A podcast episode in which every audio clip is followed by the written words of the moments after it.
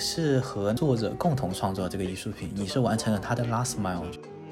人们太过于依赖这个 VR 啊、手机啊什么，它好像就变成了你身体的一部分，剥夺了你其他的感官主动性。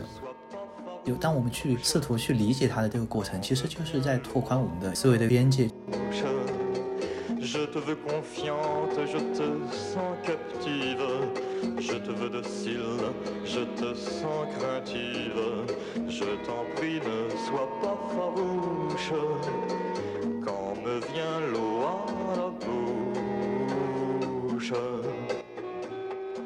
大家好，这是我们的第二期节目啊，我是大洋，嗯，我是白人拜伦，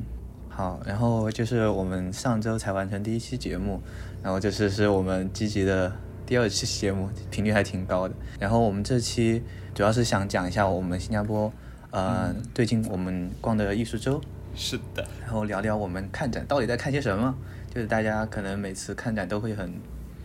很懵，就是可能是去拍拍照啊，还是什么，然后我们就想聊一下关于看展这个事儿。因为这次我和豪哥、大洋，我们的这次是线上远程录的，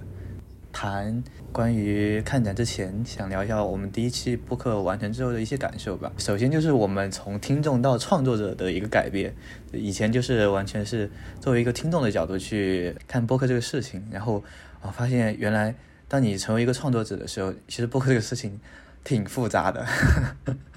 对，就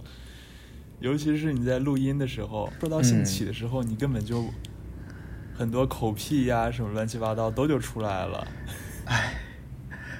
我我是剪辑第一期的人，这个节目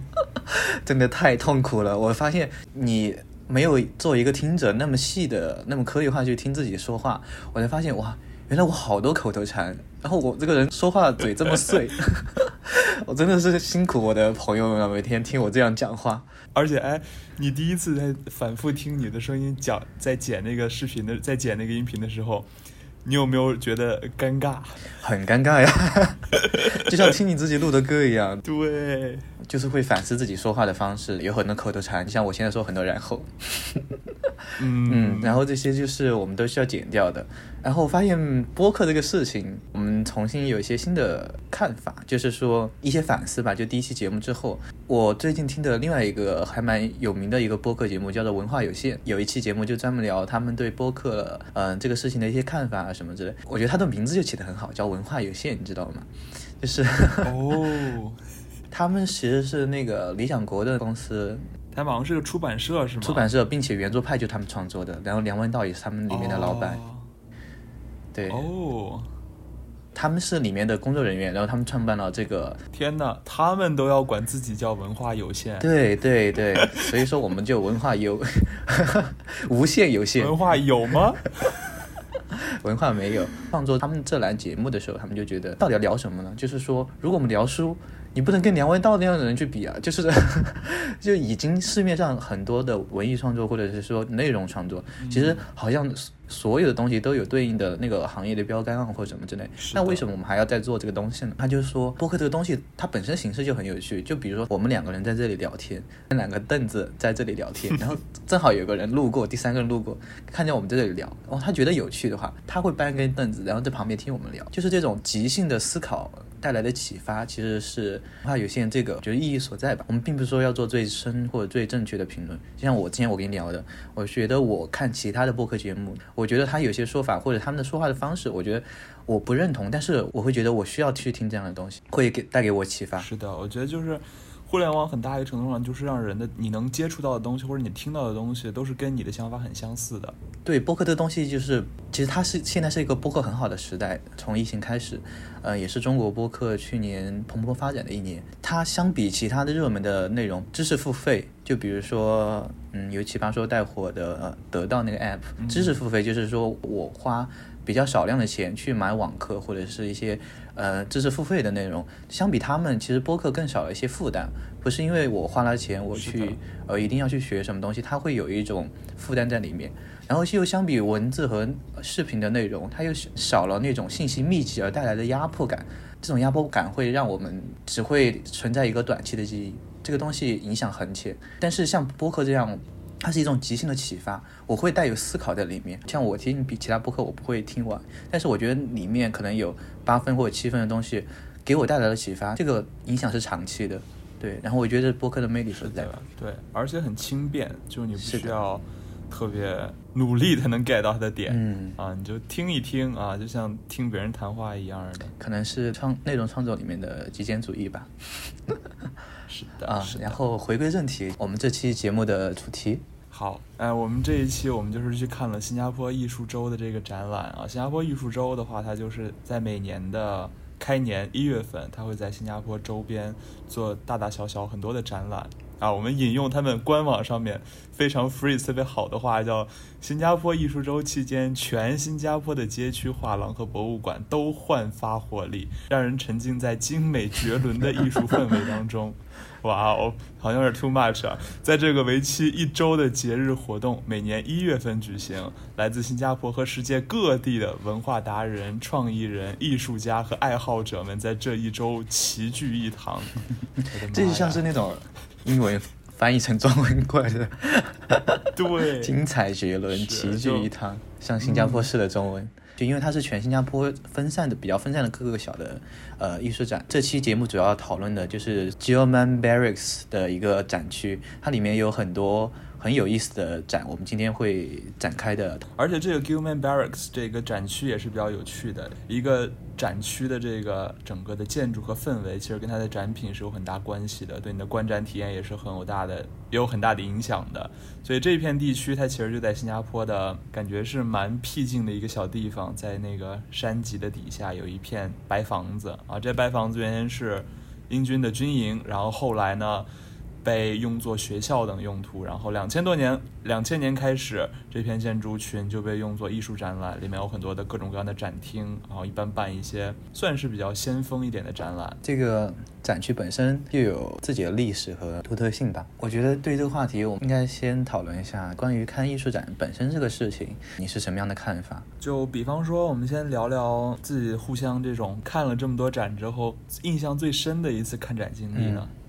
比方说，拜伦，你来给大家聊一聊。就是其实我看展的经历并不长，可能就是从最近两三年开始。我觉得最印象最深的就是当时我去欧洲的时候，当时我在荷兰，然后荷兰就是很出名的博物馆的圣地，因为阿姆斯特丹它这个地方就是世界上博物馆最密集的一个城市，最著名的就是国立博物馆和梵高美术馆。然后梵高美术馆让我印象真的很深的一个地方。上期节目我们也聊了梵高这个人，对他自己本身的人生就是。很有传奇性的，以及他的作品，在他去世之后才被大家所认可。嗯，这个馆将他按照不同的他的人生时期分成楼层来。然后就是你可以从每一个楼层很清晰的看到他的人生的变化，以及他的经历伴随着他不同作品的一个成长和演变。这个馆本身，他用很多很有交互感的一些设置，就比如说一些视频和他弟弟 Tio 父母的书信，然后还有一些在楼上，我觉得当时给我印象很深的就是有一段在他。非常低谷的时候，和他弟弟的一些通信和书信，他用很老实的电话，你知道吗？就那种要拨号的电话。嗯。然后就是要有一个大转圈要转的那种对，他每封信都安排了这样一个电话在那旁边，然后你就可以提起来去听他弟弟去鼓励梵高对他艺术创作的一些支持和理解。这种交互是让你能够置身处地的去理解梵高的作品背后的这些故事。我觉得这个交互感是非常强烈的。天哪！然后就是大名鼎鼎的卢浮宫，卢浮宫真的是一个信息量爆棚的地方，那得逛好几天吧？就对它。它的里面就除了大家所耳熟能详的，就是最出名的那幅 神秘女士的微笑，对，那个是大家去一定要去拍照，因为它本身达芬奇本身的传奇性和这个画之前不是被偷过，这个故事让它更有神秘感了。然后加上它是文艺复兴的一个代表作，但是其实卢浮宫所展示的东西远不止这个。我记得我当时一个人在里面逛了三个多四个小时，因为里面非常的大，而且它的展的布置非常有意思的，按照西方的这个文艺的演。演变以及不同时区。除了一些常年展之外，它还有一些专门的，他想要展示某个历史局部的艺术或者是历史背景的一个小的区域展，里面信息量是非常大的。所以说，如果你要去的话，一定要买那个 Audio Aid，就是它会讲解那个，我觉得是非常有帮助的。它会给你一个小的类似于一个 iPad 的一个东西，它是个触摸屏，它会给你拆解这个艺术品不同角度一些细节上的东西，那个会让你的观感非常有颗粒化。对，我觉得那样的展馆真的是，要是你不雇一个 audio guide，就你都可能迷路在里边儿。对，就真的我我就在里面迷路过。对，然后对，说到巴黎，另外一个我当时去的一个跟我印象很深的地方就是菊园美术馆。菊园美术馆里面最出名的就是放着八幅全景的莫奈的《大名鼎鼎的睡莲》。然后它是以一个椭圆形的一个房间，这个房间非常大，最中间有一个两排的长椅，然后你就可以站在这里，一个非常三百六十度的角度去看《睡莲》。它本身是一个非常大的一个巨作，它是从日出到日落不同时期同一个地方的一个画，在这个三百六十度的时候，你可以完全看到最早上到晚上这个色彩的变化。它是一个很沉浸式的一个地方，因为你坐在中间，这些画。给你的环绕，我觉得是色彩运用的极致，就感觉好像你是一眼望过去，能够看到每一个画的这个变化，这个好像你一步换，是的，就从黄昏到日出到正午，很有 VR 的那种观感，因为它是三百六十度的。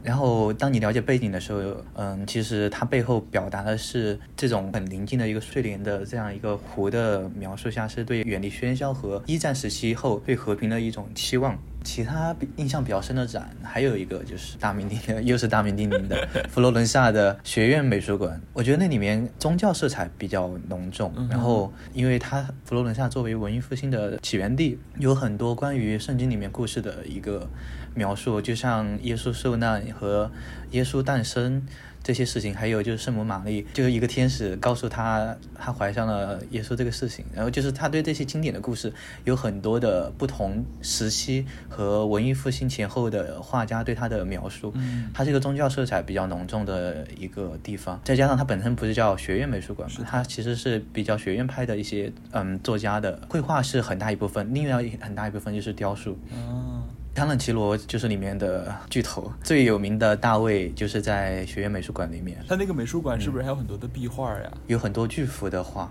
啊，羡慕哎！我什么时候也要去一趟？真的是。佛罗伦萨有很多很多博物馆，然后还有应该叫乌维兹美术馆，里面有很多达芬奇的画。啊，对于我的话，我就没有去那些特别大部头，当然也去过一些大部头的展览，好像。当时去的时候都怀着一种旅游的心情去，好像就没有太大的放松，真正去感受。然后我特别印象深刻的是，我当时也算是夏天时候去那去韩国一个 summer program，然后在大田的时候，那时候有一个艺术博物馆。当天下午就是下了场雨，天气凉凉的，我也就就说出出趟门转一转吧。然后转着转着到了这个 艺术博物馆，然后我进去之后。它当时里面都是很多的那种装置艺术、现代艺术，然后有一个展，就现在我闭上眼睛还能想起来的，就是它是一个特别大的一个正方形的一个纱巾，它四个角被吊起来，展厅的各个方向它都放着风扇，然后那些风扇都是有一定的频率在吹风，然后那个空间里面是特别安静，你进去前你都要穿鞋套的，周围的背景都是漆黑的，只有几束微弱的光打到那个巨大的那个白纱上面。然后风吹，你就看那个白沙起起伏伏的感觉，就能激发出你特别多、特别多的那种想象呀、想法呀。所以它也是一个很沉浸式的一个作品。是的，是的，而且你在里面真的就非常非常的安静，大家都是坐在那里看。有一瞬间，我觉得这其实跟你抬头看云呀、看雾呀那种虚虚实实的感觉，你能看到很多的故事。其实像这些东西，大家就会有一些。不同的看法吧，就是比如说像你这个，我觉得一部分是因为你很偶然的去走到这样的地方，它会有一种惊喜在里面。对对。而且和可能和你当时心态有关。如果你是如果你是去旅游或者是为了拍照，你会觉得这个东西就觉得呃，就除了神神秘感之外，就不知道他想表达什么。所以说这个可能很多人就会觉得看展这个事情本身，你看展前你会不会做一些前期的准备，或者你会做一些研究吗？对于我的话，我就是一个比较重感觉的人，所以。所以一般前期我不太会查太多的细节和信息，大概就会看一下这个人是啥，是什么方面。如果感兴趣，我就去。我比较在乎的就是我看到那个作品第一眼的时候，他给我带来的那种直观的感受和我的那种当时当下的那一瞬间的那种灵感。嗯，对。啊，如果特别感兴趣，可能后来会去查或者当场再会查一查。但是我一般前期不会做特别多、特别多细致的调研。嗯，对。对。你呢？我其实看展，如果是像卢浮宫和学院美术馆那种，我一定要提前去，因为像啊，因为它里面的信息量太大了，你要去挑选你感兴趣的和一些背景资料吧。就比如说像学院美术馆，它是很多宗教的东西在里面，你得有一个对圣经本身的一些背景的一些基本了解。但是在其他的一些现代艺术展，我觉得我我也会像你说的，我先去看这个东西，给我的第一感受，我会有一个 first impression，然后。我会先去猜想他想表达是什么，但是大多数的时候我是不太能就很直观的我确定他想表达的主题。如果我感兴趣，我会去读就是旁边的介绍 description，然后我会去印证到底我的第一印象。和这个东西有什么出入？其实这个过程你会觉得蛮有意思哦。我可能我完全是想的是相反的一个东西，但是我就会去想，我为什么会这样想？我为什么会去给这样一个先入为主的印象？而且有时候你站在画前偷偷听别人对这个画呀，或者对这个作品的聊天，也是特别有意思的。你就能感觉到，OK，这个作品可能我是这么感觉，但另外人他从 他们角度看，对我觉得，所以说拉些不同的朋友去看展是一个很有意思的东西。对，就能。聊一聊，是一个折射他们思考。对，而且我觉得现代艺术就是一个比较开放的，嗯，对吧？它是一个比较 open-ended 的，因为它并不是那么具象，它是很抽象的。而且抽象的人感受，我觉得艺艺术这个东西，嗯，打引号，艺术这个东西，我的意思说是一个泛指的艺术嘛，嗯，是一个整体的概念。呃，泛指的这个艺术，它本身它就。性质它就是抽象的，因为它如果是一个完全定义的教科书式的，也没有一些给大家想象和思考空间，它可能也不叫艺术，因为它本身抽象的这个性质，可能大家看不懂也是很常态的。但是你就会想，那我看不懂的话，我会怎么办呢？看不懂，猜喽。猜一猜，猜你会怎么猜，或者你会借助什么东西去去帮助你去猜？嗯，一般看不懂的时候，大概就会去翻两眼他给你发那个 brochure，你会看一看。但如果那东西，除非他特别感兴趣了，我会仔细去看。但其实很多时候，我也是一个比较不是那么专业的观展人士，我也就会 you know pass by，因为好多东西。所以说，我觉得那买那个讲解的那个 audio A 很有必要。其实一般不会很贵了，但是我觉得会影响你整体看展的一个体验。然后有人讨论也是很重要的。但我想起来，我上一次跟朋友去看展的时候，他提了一个问题很有意思，就是我们在看一个画家的一些画，因为他是一个后印象派的一个画家，他有一些对大概景物的那种 landscape 的画，他同时他还有一些静物画。然后那个朋友问了一个问题，他说这样的静物画作到底有什么意义？我就问他，我说你所指的意义是说这个东西，这个作品它本身的实际价值，还是说它的一些创作意义？他说他就觉得这个东西只是物体，就是好像是没有情感，或者他看不到里面的叙事，你知道吗？就是很难去想它背后的故事是什么。我觉得这个问题他问的很好，就大家在看一些东西的时候，会想这个东西到底有啥意义呢？我就在想一个问题，就是说没有叙事的艺术就是没有意义的嘛？就是因为我们在看很多有名的东西，都会被这个叙事而吸引，就是它可能背后有一些比较传奇的一些故事，或者我们想去了解他想要告诉我们，一般是我们会希望它是一个具体的故事，就比如说像。梵高的那些画，其实他背后吸引我们的是他的那个故事，是吧？但是我觉得我在反思这个问题的时候，我觉得那些画家去绘画一些平凡不起眼的东西，其实它的作用，我的理解就是让我们去重新认识一个事物。就比如说他像静物，就画一些很平凡的苹果呀、一朵花呀、一个花瓶。我觉得他们想告诉我们的就是说，我们可能从来没有认真的去观赏过一个苹果，或者感受一朵花。是我们只是把面包当成一个食物，刀子当成工具。但是其实这些不起眼的东西，他们，你想想他们在画布。面前做了几天、几个月，甚至是一辈子去完成这样的一个创作，就比如像上赛印印象派很出名的梵高，然后伦勃朗，他们对这些东西，其实我觉得他是把我们现实世界三维的东西进行解构，然后他重塑他看到的东西，以印象派为主，静物的画作一般是可能和印象派会比较连接起来，然后他们其实把他们的感觉去具象化，可能也是分不同的流派的艺术吧。我觉得叙述性很强的，确实是能。能够很容易抓住我们，但是是这种静物的画作，其实它也有它本身的意义，就是让我们去重新思考，重新去反观我们周围的那些静物。对你提到这个静物，它好像是更偏西洋化的，然后就让我想到咱们中国的那些国画，比方说近现代的像齐白石的虾、徐悲鸿的马、马黄胄的驴。嗯，对不对？他们其实也就是对某一个物、动物或者某一个事物特别特别详细的去看它、去观察它。我觉得更多的是一种艺术家对、对生活那种那种热爱，对，他会把这种热爱和激情投注到他的作品当中去。当你看到他把这个虾的那个胡须画的那么细致、那么动感、那么有生命力的时候，你其实也会不知不觉被感动。对，就比如说，我觉得他就是他的价值，为什么他像这些中国的名家，他们的画的价值很高？像他画的那个马，他很有力量感，其实就会让我们在现实生活中看到马的时候，我们就会把它和那种很有力量感的印象去联系起来，其实就是是艺术带给我们的意义。或者是对非叙事性的创作，我觉得带给我们的价值吧。OK，聊了那么多我们先前的对看展的一些印象之后啊，我们来看一下我们这一次看展的时候的一些观感。我们觉得这个展很多都是一种现代艺术展，装置的那种电子和艺术的结合，很多时候都是一种，因为是一个后疫情时代，其实还没有到后疫情，对不对？我们还在哎疫情不同地区不一样。是在这样的反复当中啊，我们的生活和艺术的一种创想。然后之后呢，第二个 theme 就是我们会主要聊一下，比方说新加坡本地的艺术家他们的一些创作，嗯以及最后，因为我们也是算是一个在中国和新加坡都有生活和学习的这样的一个经历，我们会聊一下在中新两地我们的一个看展的一个体验。是的，给我的观感就是这次的艺术周，它的很大的主题就是一个比较 digital，然后比较 futuristic，就是很有未来感的一系列展。它这次的创作很多是结合了疫情这个大的时代背景下对我们生活方式啊和带来的改变的一些展望，或者是对我们的一些反观吧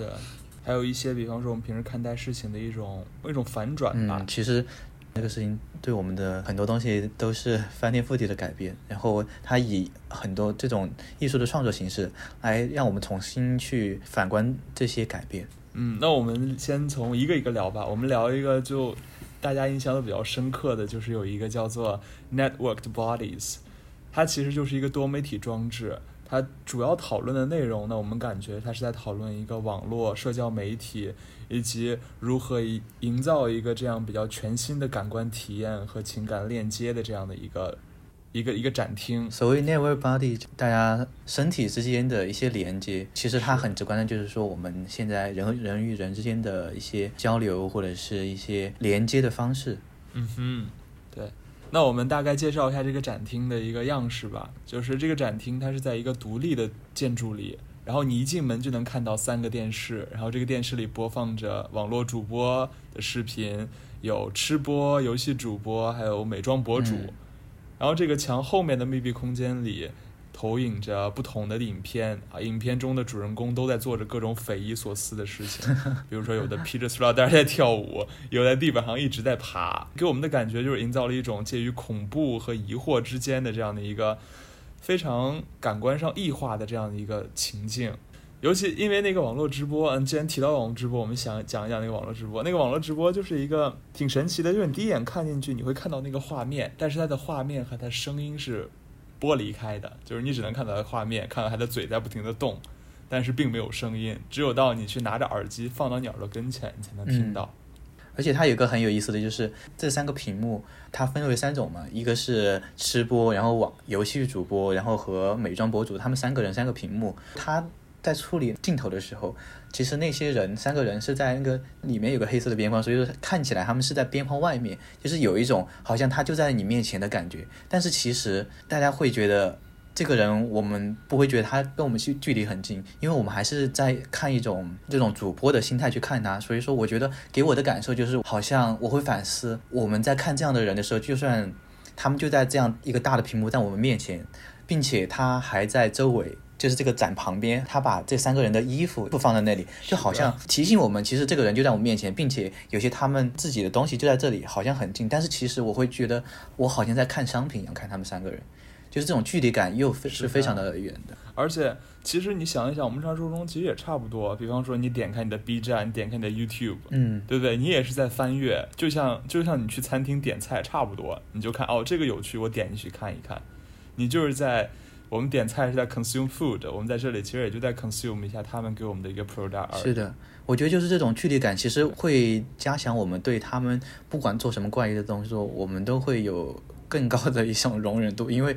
我们就是在看一个表演，或者是不把它当成一个真实的普通人或者一个人，甚至看说是一个人类来看待，就是印证了它的主题。对，嗯是有一种被刻意制造出来的样子，大家都对它的容忍度和阈值、接受阈值可能会有所提高。嗯，这就跟后面他那个展厅后面所展出的那个画面就完全不同，因为后面那个画面我感觉拍摄的时候是属于那种第一人称的拍摄，就好像你的视线跟它是齐平平齐的。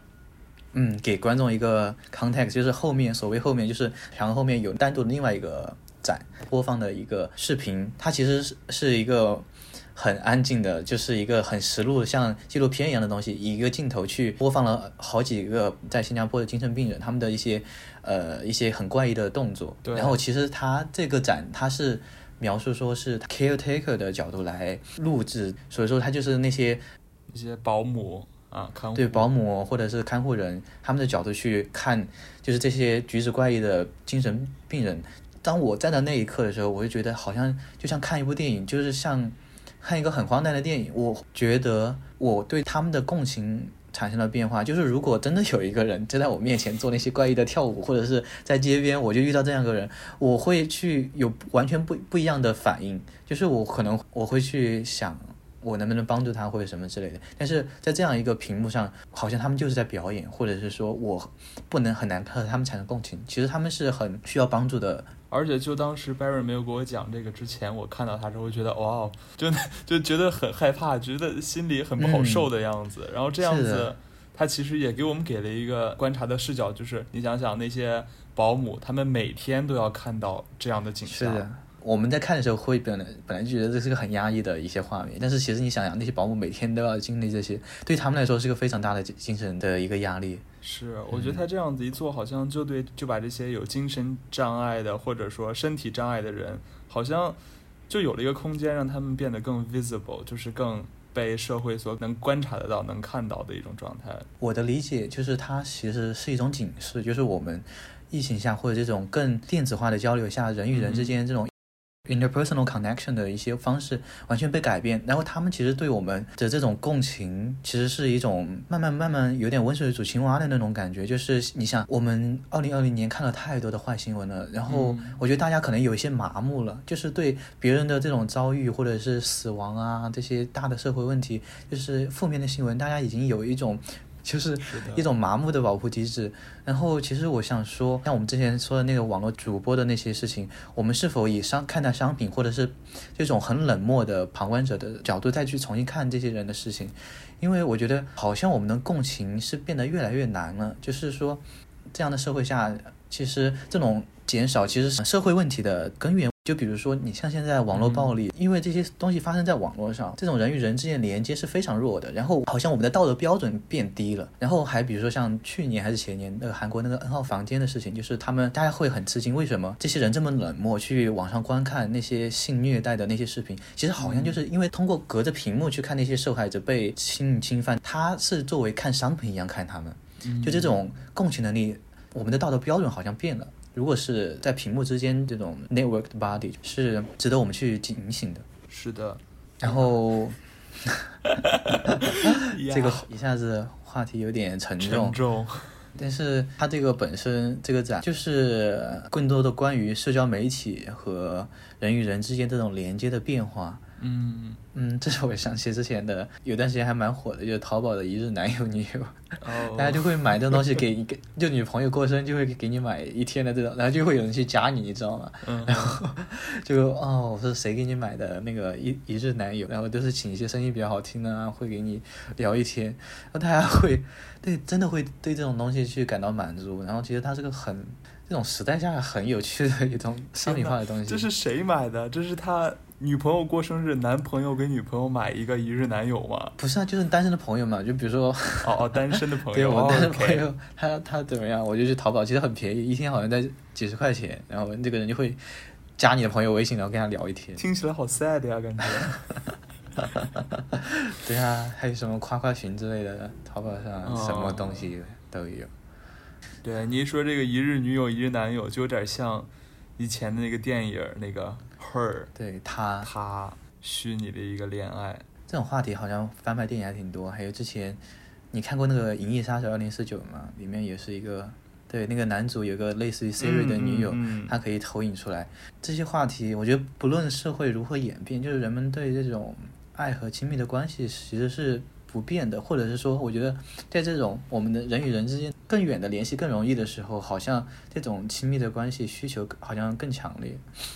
对，好像你联系的更紧，频率更频繁了之后，深度并没有特别的深入，人们反而更渴望的是一种更加深入的一嗯种连接。这个展给我们整体带来了启发吧，就这个展叫 Network Artists。嗯，而且这样的感觉，其实在很嗯多后面的展里面也有。比方说，后面我们看到了一个 Inner Like the Outer 的这样的一个展，Inner 就是内心，Outer 相当于外界。可以这样说，它也是一个很有科技感的一个展。一进去，呃，他会告诉你要用手机扫描二维码，然后你就可以用你的手机摄像头去看那几个外面的 outer，它有很多的那种 AR 的展示，就是你可以看到一些很奇幻的森林，然后一些蝴蝶、青蛙，然后一些很奇幻的像童话里面的东西，大家就会在外面，你可以看到一群人，大家就拿着手机在那扫，大家很惊奇，你还可以和那个 AR 去互动，然后他做的是一个很黑森林的一个画面感。而且还有就是有些蝴蝶趴在蘑菇上，你去触动蝴蝶，蝴蝶还会动，还会改变颜色之类的。就是你会很有新奇感，你会觉得哇，这是一些科技带来的很有想象力的一个世界创造的。对，这个展叫 Inner Like the 是 Outer，一进去就是 Outer，然后你完了之后，它最中间有一个黑色玻璃的房子，那就是所谓的 Inner。你讲一下那个 Inner 它里面，那个 inner 它的设计非常的巧妙，它是在整个空间的正中间，空间的周围它都是单向进，就是你只有走到它那个 inner 那个密闭的空间里面去，你能看到周围外边所发生的一切。你可以看到外面那个 Outer，就是所有人在那里用手机扫，但是外面的人看不到里面。就有种像你好像走入了内心，你能从内心去看望一切外部事事事物的这样一个感觉，然后你就能看到一个特别好笑的一个景象，就是每个人都拿着自己的手机，然后特别特别惊异啊、开心的在那互相 share。但是我们这样看出去的话，你看见外边就是一个很空旷的一个场地，然后什么都没有。嗯，这里应该播放一段里面那个录音。Welcome to the Great Reset. Put your phone away. Pause for a moment to appreciate this. There are so many ways we can enjoy nature offline. So sit back, loosen control, and celebrate Mother Nature softly.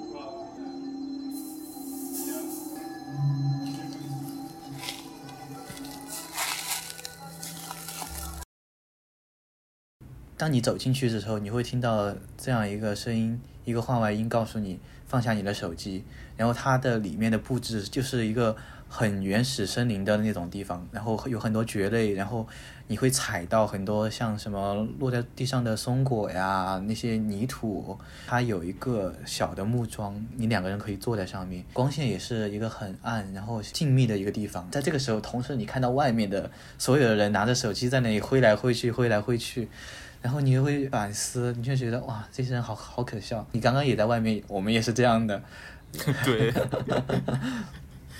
是对，所以说哇，我我进去的一瞬间，我就有一种嗯眼前一亮，然后被这种设置给惊醒到了，就是好像我们对 AR 像这种，嗯、这个 AR 是在给我们构造一个很有想象力的一个森林，但其实当你真正走进真实的森林的时候，你坐在那里看。嗯。啊，原来本身 Mother Nature 就是我们的自然，它就是一个很美好的地方。科技在带带给我们想象力去构造那些新兴的世界的时候，其实我们可能会忘了，像森林自然本身，它就有很多东西值得我们探索，或者是提醒我们去 reconnect with nature。就有点像人们太过于依赖这个 VR 啊、手机啊什么，它好像就变成了你身体的一部分。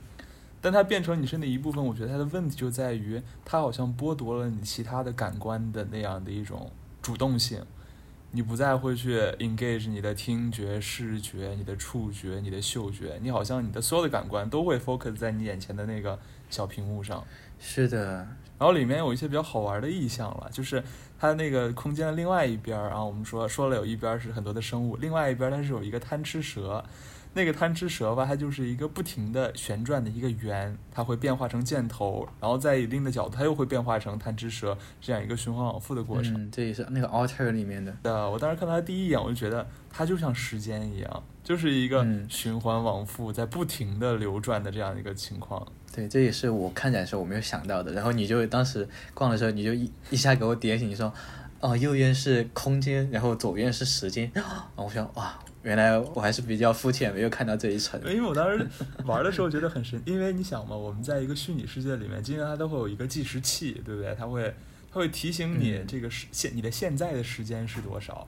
但有一个有趣的就是，它那个贪吃蛇虽然它在不断的记着这个时间的流转，一圈一圈，但是你还是可以扭动你的手机屏幕去重塑这个贪吃蛇的这个运动状态。就你可以以贪吃蛇同样的运动速度转动你手机，好像就相当于那个贪吃蛇哎停止不动了一样。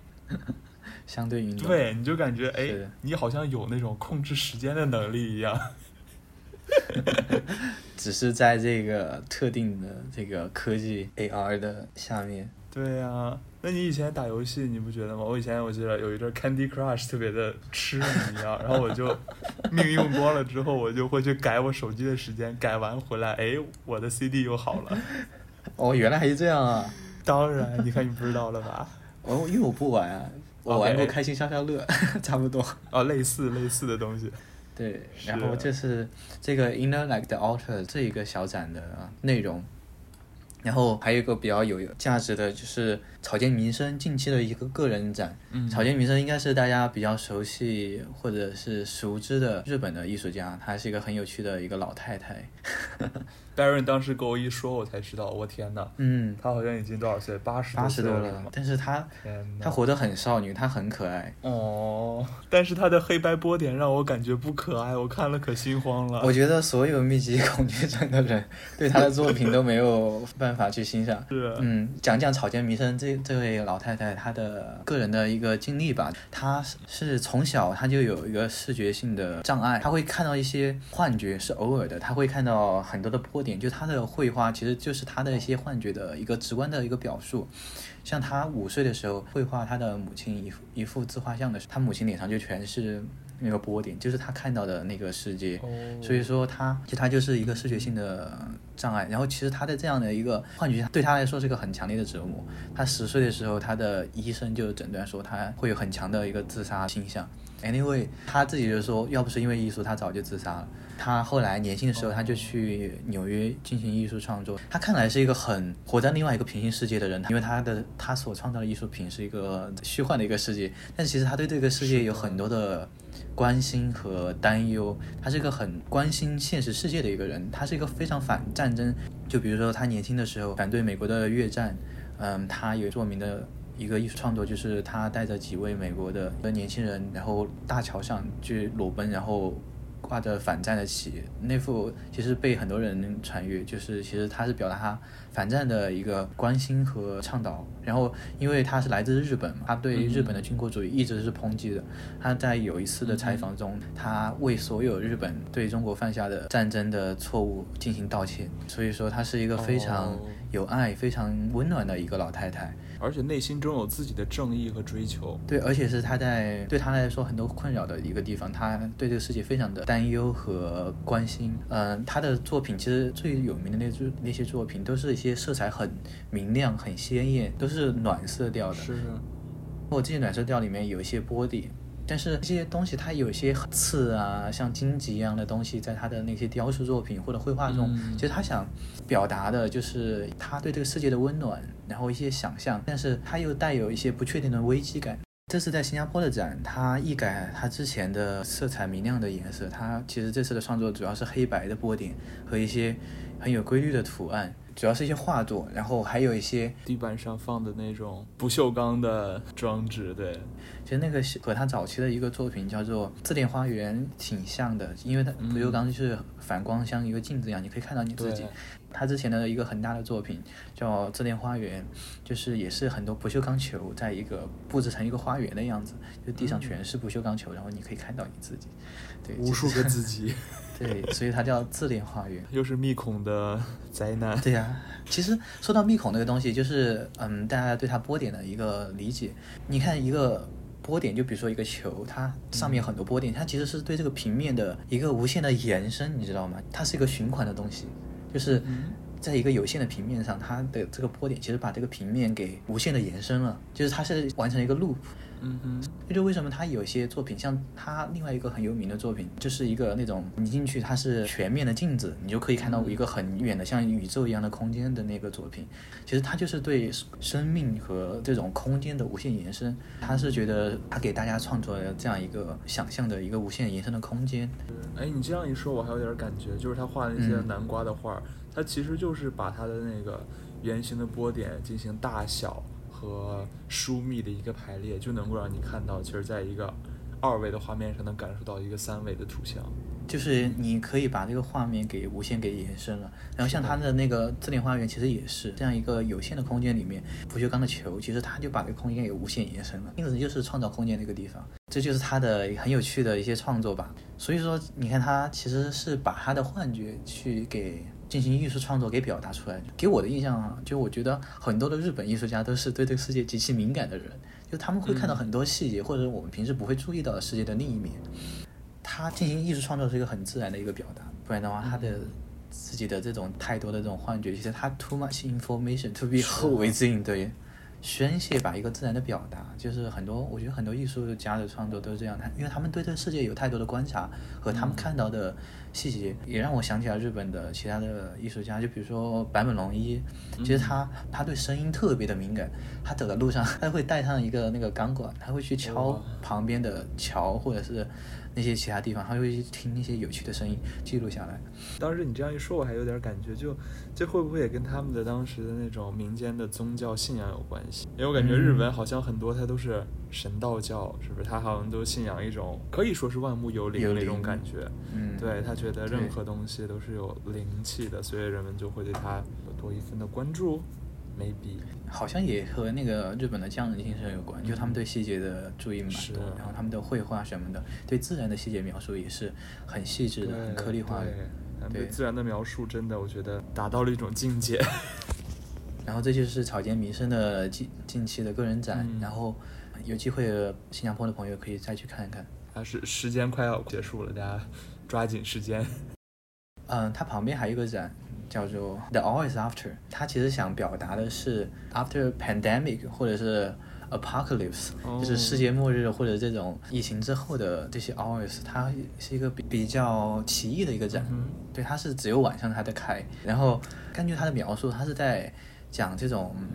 疫情之后，大家在重新定义 normalcy，就是重新定义什么是正常这个东西，其实好像完全就翻转了。嗯它其实它里面有一个给我印象比较深的，就是在播放一个视频，它是同一个地方，然后三个不同的那个机位，对，然后就是让你看有一个房子，它从外面拍摄，这房子楼上的窗户，然后一楼的窗户和那个一个卷帘门就是打开了一半，然后它有个气球卡在那个窗户和门上，嗯。然后那个气球在不断的吹，不断的吹它，不断慢慢慢慢吹它，看的时候你会觉得很有压迫感，就是不知道那个气球什么时候会爆炸，啊然后你又会很有压抑感。他想表达的就是，就是像我们疫情的时候，大家会觉得出门这个事情已经是让你带来焦虑的事情。有些人会想，我出门我都会有危机，我会有被感染的风险。你打开门窗这么简单的事情，已经变成了。一个不正常或者给你带来压力的事情，然后同时就影射到我们的社交已经被变成了一种带给大家压迫感的一个事情了。对然后地上还有几个破了的气球。就这样子，就一看到 The Hour After，我就想到当时疫情正严重的时候，新加坡整个社区因为也是闭国了嘛，然后大家都是锁在家里。然后我当时有有一个工作上有一个事情，我要去一趟市区，然后去市区的时候我就感觉到那种萧瑟的感觉，真的就有点像那种嗯 Aproxlips 的感觉。因为你知道新加坡那个街道，尤其市中心的街道是非常宽、非常大的，然后有些红绿灯，你在中午的时候人潮的时候，你要等很久，而且那个等的时候周围会聚集特别多的人。然后那天我你会有一种不安和好像是罪恶感，你会觉得对我出来这件事情好像是在打破规矩或者什么对。，当时我觉得更多的一点是，我会觉得特别的多余。我就突然间就感受到这个城市这么多的建筑，这么多的这些这些这些街道，感觉就是一个不正常的存在。因为好像假如没有外界，假如说这个时期一直持续下去的话，这些东西都不正常了。因为我们不需要这么多，不需要占这么大的面积，占这么多的空间去保持这样的一个城市的状态。对啊，anyway，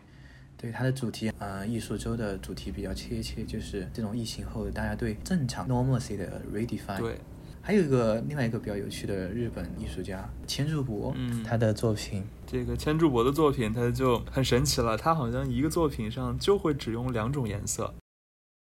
要么背纸板，他用一个纯色的红或者蓝或者灰加白色的墨点，要么他就是用那种传统的水墨画来画，非常的简洁。嗯，他的作品主要比较有名的就是两个主题，嗯哪两个主题呢？李老师，我回答瀑布和山崖。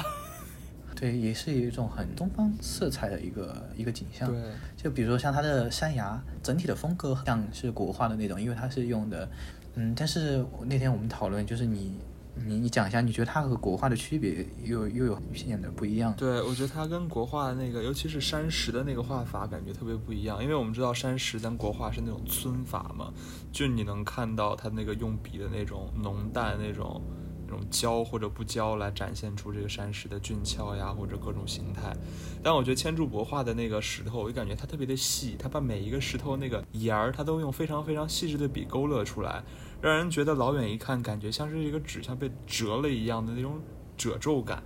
像是那种岩石，嗯就没有像咱们国画的那种特别特别磅礴、特别壮阔。他画的出来是那种精巧的那种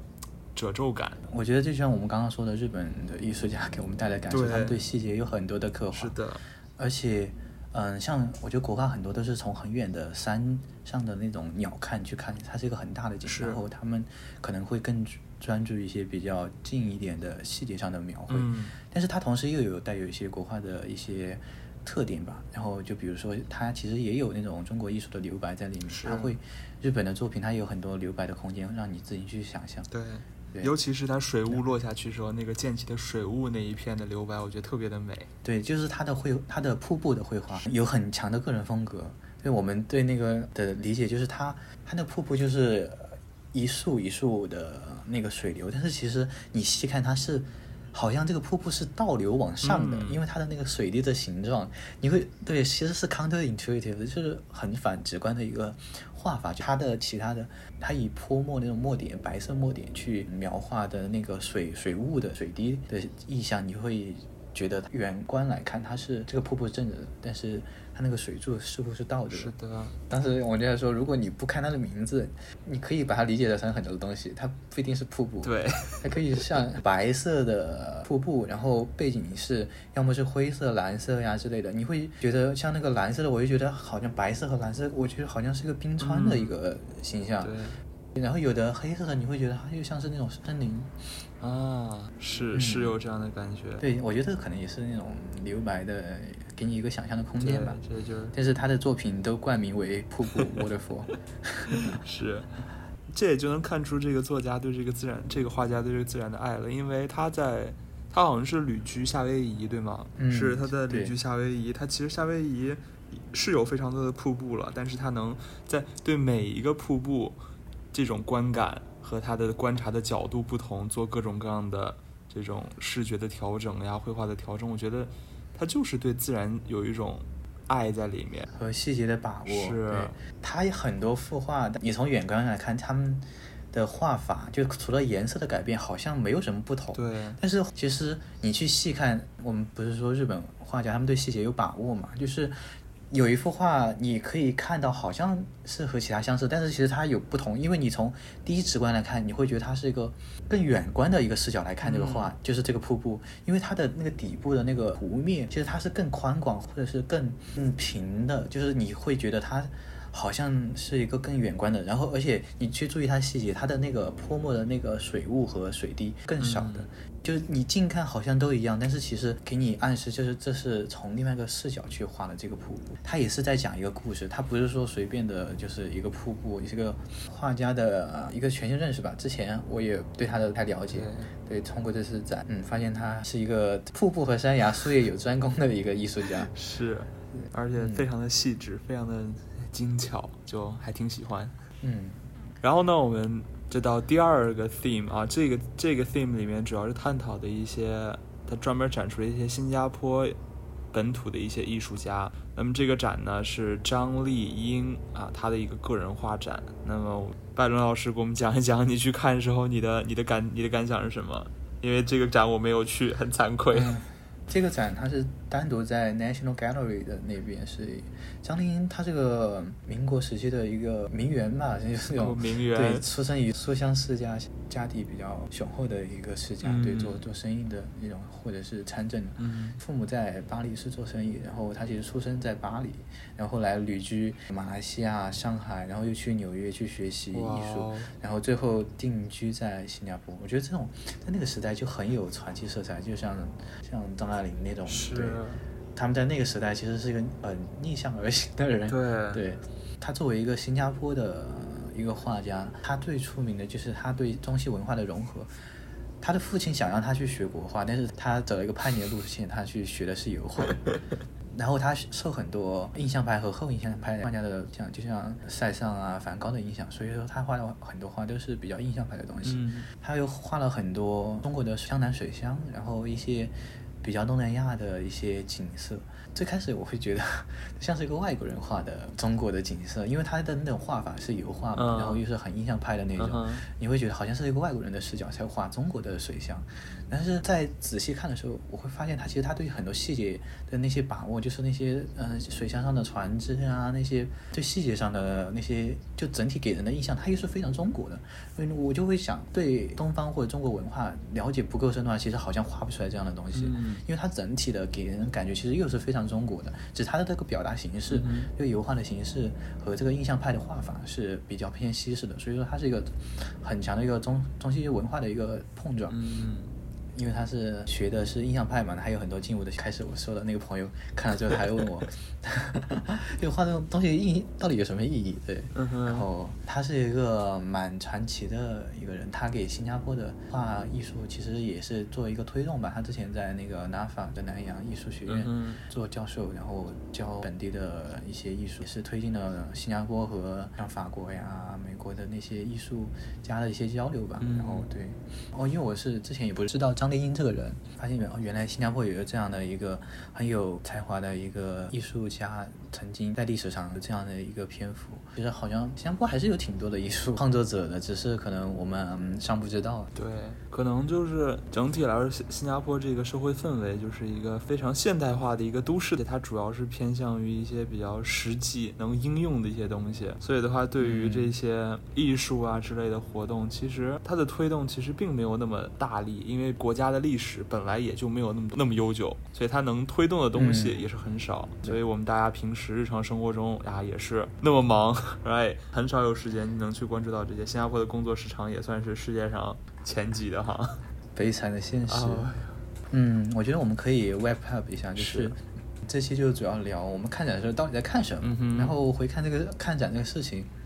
你觉得，尤其是我们作为本身不是受艺术系系统的教育的，作为一个工科生，嗯，会觉得艺术对你意义到底是什么？嗯，就我个人而言，因为我平时比较喜欢读小说，就反正我对故事这个东西就是非常非常的喜欢，所以我在看这些包括艺术品的时候，我也会特别喜欢去看它这个。背后的故事是什么？一件艺术品很多时候都表达的是好像那个时代一个故事。当然了，艺术品的目的有很多，它有可能表达全人类。但是我更打动我的 是一个时代的故事或者一代人的故事，因为这种感觉就有点像你小时候，你爸爸妈妈给你讲过去发生的事情。比方说，你小时候整个学校会给你讲你这个民族过去发生的事情。如果你再放远点来讲，你读神话的时候，你就能理解到，OK，整个抽象的啊，人都需要这样一个故事给我们一个精神的寄托。我觉得这就是一个你和那个时代的一个 connection，就是一种连接，对会觉得好像你这个距离被拉近了。我再重新看一个我从来没有嗯参与过的一个时代。另一方面，像你说的，你对这种更叙事的嗯作品更吸引，就像我们刚刚讨论的，其实那种偏向叙事的艺术或者更直观的叙事的艺术，其实更能抓我们的眼球。你觉得你在看一个艺术品创作的时候，你更关注哪些点？因为我觉得，对于我来说，我觉得艺术品给我的意义，我觉得最有价值就是通过他们的这种作品，在拓宽我的想象力。就是我觉得，为什么想象力这个东西很重要呢？我这里是个很大的话题啊。就像中国作为一个劳动密集型的社会，很多经济其实你要推动它，其实大家都在讲 innovation，、想象力其实它是一个很抽象的东西，但是其实它就是很直观的连接着我们的创造力。你的设计能力，你的一个思维的一个发展，嗯哼，我们再去了解这些对我们来说很抽象、很虚无的东西，当我们去试图去理解它的这个过程，其实就是在拓宽我们的一个思维的一个边界，就是我们在不断的拓展自己的想象力。这些东西对于我们来说是完全陌生的一个世界，我们再去主动的去尝试去了解的时候，其实我们就是在吸收艺术家他们作为创作者，他们的想象力是很丰富的。我觉得这就是艺术品的一个意义。我想举个例子，就像你最近给我推荐那本书，叫做《小径分散的花园》，我就觉得他的故事其实是很有趣，背后有个很大的世界。但是我觉得我的想象力不够支撑我去理完全理解它，就是，然后我就觉得，嗯，这个东西在阻碍着我去好好的去 appreciate 这样的一个作品。嗯，对，我觉得想象力这个东西确实是艺术家创作的一个源泉。而且这种想象力其实就是艺术家他们的热情和他们的一些人格魅力啊，或者是他们的一些传奇的色彩。这个作品是他们想象力的一个延续，是对。一个具象化的东西了。那你比方说你在看这些展的时候，你作为一个观看者，你有什么样的感受？尤其是比方说现在越来越多的这种装置艺术呀，这种更加多元的这种艺术展览形式。我觉得我还是更更 appreciate 更更喜欢那种有交互性的艺术展，就是你是和那个作者共同创作这个艺术品，你是完成了他的 last mile，、通过你自己的理解，你是在完成这个作作品的一部分，你知道吗？就每个人的想法可能不一样，这个创作品打引号就是其实是也是属于你的，嗯，就算我理解可能和他的那个本身的意图可能是有很大的差距，但是我觉得，嗯，这样我是有个参与感在里面。我觉得另外一个感受就就是能够让我去参与那种人与人之间更内在表达的一种连接。艺术品，我觉得他们抽象，其实他们都是对艺术家丰富的内心世界，就是比较我们平时不会去探讨的一些主题啊，内心世界的一个。表达和倾诉，其实我在去理解他们的这个内心世界的时候，其实对我来说是一种训练。像我觉得人与人之间的这种，大家平时交朋友也好，很多时候就会觉得，嗯，Why do I care？就是 就是他人的世界和我没有关系，或者是我没有那种能够理解他人的世界的一种能力，就是或者是说人与人之间是那种本质上的冷漠吧，我就觉得。这是一种我训练我和他人内心世界一种连接的过程，然后更直观的一个感受就是，比如说我们看过同样的展，其实我们就会对这种内心世界比较晦涩或者比较 emotional 的东西，我们会有一个共同的载体，因为我们像一个 conversation starter。比如说我们都看过蒙娜丽莎的微笑，我们就会去讨论它背后的一些比较更抽象的情感，对，然后它是一个载体。这点是这点我很能赞同，所以我也通过你这个创作这样的一个载体的点入手，我也觉得好多现在的装置艺术大家都很喜欢的一个原因就是。很多装置艺术家好像他就在给你提供一个 framework，一个框架，你的观看者好像就是这个框架中的一个一个部分，你去你你和你的其他的观看者进行交流，来完成、来创造或者来创造一个属于你们自己独特的一种观展体验。对比方说，就我们当时看有一个展啊，他让你在到桌底下去看。桌底下的东西然后，拜伦就躺到桌子底下去去追寻他的童年回忆啊。等一下，我要介绍一下这个，他这个 set up，它是很有趣的，就是让大家去重新审视你的这种艺疫情下的一种自我共处吧。然后它有一个就是很有趣的。小的那种矮的桌子，旁边有个很那种很温暖的灯。他说那个桌子下面写了一排字，让你去看。然后那上面字就写的是，其实他是那个桌下面，就是你就像那种修理汽车的工人躺在下面，其实就是一个很私密、很隐私的一个空间，就像一个 secret corner。会让我想起来那种小的时候很具象的，就比如说一个夏天的时候，我钻到桌子下，或者是那种课桌下面，然后一个就是。就是有一个我自己的一个小宇宙的一个地方，对，然后我觉得是一个很安全，给我一种安全感和一种对带有很有回忆的地方。有的时候还是应该有这样的 moment，就是和自己相处，对，然后对他钻到桌底下回忆他童年啊，回忆他的进入他的那个自闭小宇宙的时候，我就感觉很有趣，就感觉嗯，看了一出戏啊。而且有意思的是，我 躺下去了，我下去的时候发现我我躺反了，所以我读那个字是 upside down 倒着读的，真的是 倒着读的那那排字，是就非常有趣，很有江湖感，就是你是参与这个作品的创作。对，以上呢就是我们两个艺术门外汉啊，我们两个艺术门外汉。算是我们第一次共同的看展感受。嗯，当然我们还有很多很多想聊的了，只不过就限于节目时长，我们也不拉不拉了好久了。是，觉得有兴趣或者去看过这这次展的朋友，可以在评论区给我们讲一下你自己的想法啊，或者是你觉得看不懂啊，或者是你看过之前让你印象很深的展的看法。欢迎大家去小宇宙评论，欢迎大家评论一下你们觉得你们印象深刻的展有哪些。那我们这期节目今天就到这里啦。的，拜拜。的，嗯，拜拜。